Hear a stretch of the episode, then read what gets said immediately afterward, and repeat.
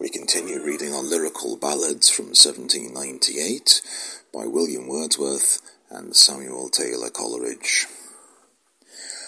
On the more distant scene how lovely 'tis thou seest, and he would gaze till it became far lovelier, and his heart could not sustain the beauty still more beauteous.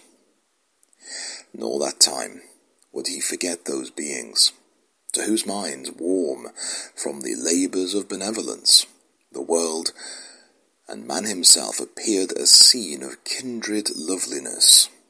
Then he would sigh with mournful joy to think that others felt what he must never feel, and so lost man. On visionary views would fancy feed, till his eye streamed with tears in this deep vale he died, this seat his only monument.